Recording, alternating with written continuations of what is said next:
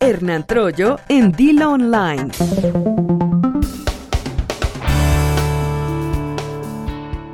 Bueno, y siguiendo con este asunto concerniente a una cierta cancelación de un programa, transmisión o montaje en Radio Educación, ahora tenemos el comentario de Claudia Segura. Claudia, adelante. ¿Qué tienes que decirnos al respecto? Este sábado 18 de febrero estaba anunciado que se llevaría a cabo un evento en las eh, librerías Educal, especialmente del Foro Cultural Elena Garro. Este evento lo llevaría a cabo Radio Educación y era la puesta en vivo de una radionovela adaptada para niños sobre la Guerra de los Mundos de Orson Welles. Por supuesto, el que esta presentación se haya manifestado hizo que, pues con la culta y que todas las instituciones, hoy Secretaría de Cultura, anunciaran la presentación de esta puesta en escena que bien está adaptada y que en algún momento se llevó a cabo durante la Feria Internacional del Libro Guadalajara del año pasado, el 2016. Así que era uno de esos éxitos probados que al final no llevaba más que hacer una muy muy buena propuesta para que Radio Educación luciera una vez más pues las muchas dotes que tiene de crear radio pues dramatizada y llevada por supuesto al entretenimiento ahora para chavitos. Sin embargo, pues tristemente la sorpresa que se llevaron, pues diría que cientos de jóvenes y niños, así como mamás y papás que acudieron a este llamado que había hecho la Agenda Nacional de Eventos de la Secretaría de Cultura, fue con un pequeño letrerito que decía función cancelada. Por supuesto, bueno, la indignación de todos aquellos que no estuvieron ya pues en la posibilidad de ver esta puesta en escena, pero también la molestia porque todo esto había caído dentro de los 35 años de aniversario de las librerías Educal.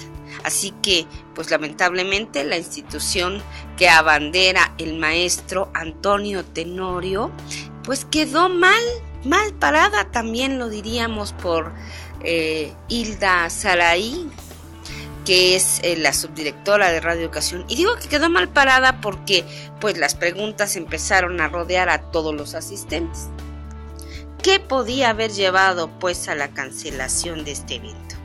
Mm, sin saber más ni siquiera de qué era lo que había sucedido, me di a la tarea de investigarlo y mira, de verdad, la sorpresa fue mucha.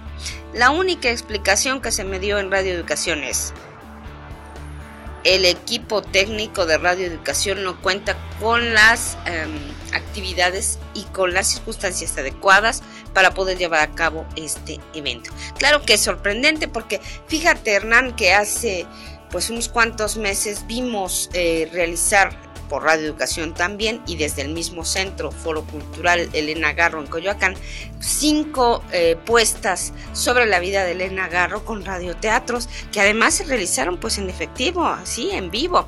Fue una de las muy muy bonitas experiencias y que coordinó el maestro José Solé, dramaturgo que además apenas hace dos días dejó de existir y bueno, con ese cierre Tere Calderón, Mario Ledesma, productor, y pues todo el equipo dieron cierre a la vida excelsa del mismísimo maestro José Solé. Y bueno, ¿cuál es la sorpresa cuando descubres pues que no se lleva a cabo la guerra de los mundos? Yo aquí pongo un poco el hincapié y lo digo por los muchos y varios años que llevo ya veinte tantos años de estar estudiando la radio en México y créeme que lo sorprendente es ver que Radio Educación no tiene más grande enemigo que el propio Radio Educación.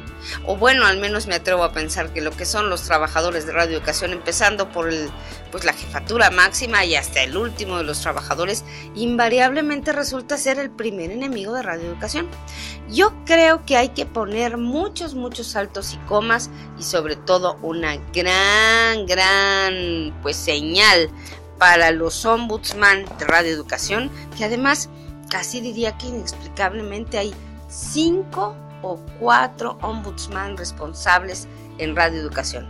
Me refiero, por supuesto, a Lenin Martel, me refiero a Graciela Martínez y a Gerardo Albarrán. Es que son individuos que juntos hacen la famosa mesa de la verdad, ¿verdad? Una mesa de la verdad de radioeducación y sin embargo ellos no han tenido el cuidado de ver que un evento que ya estaba anunciado, pues prácticamente firmado por tres instituciones, ¿no? La Secretaría de Cultura, por supuesto Educal, en el fomento de la lectura y de radioeducación, bueno, pues ya anunciado y puesto y en orden de todos nos dejaron literalmente bailando, chiflando en la loma. Y lo más increíble es que como siempre pasa, las instituciones pues resumen todo diciendo, ah, una falta de papeleo. Y lo increíble es que olvidamos, olvidamos que ahí está el otro, el otro, el radio escucha. ¿Cuándo vamos a dejar de entender o vamos a comprender por fin que el radio escucha? Ese, no importa que sea emisora comercial, educativa, eh, comunitaria, ese es el primer objetivo que tenemos que cumplir. En fin, pues más bien decepcionada, sorprendida y con mucha, mucha y aguda molestia, porque Radio Educación sigue como el monstruo comiéndose a sí mismo, de la cabeza a la cola, pues ni modo. Paso con esta mal, mal, mal, mal, mala vivencia de decir que la guerra de los mundos pues acabó con los marcianos y también con el propio Radio Educación. En fin, eso, eso digo yo. Soy Claudia Segura, una vez más colaborando con Hernán Troyo. Muchas gracias, Hernán. Buenas tardes. Escucha y descarga el programa completo o en partes a través de diloonline.com. Ahí encontrarás también nuestras publicaciones con botones para compartirlas en Facebook, Twitter y WhatsApp. Opina, comenta. Dilo online, porque tu opinión cuenta.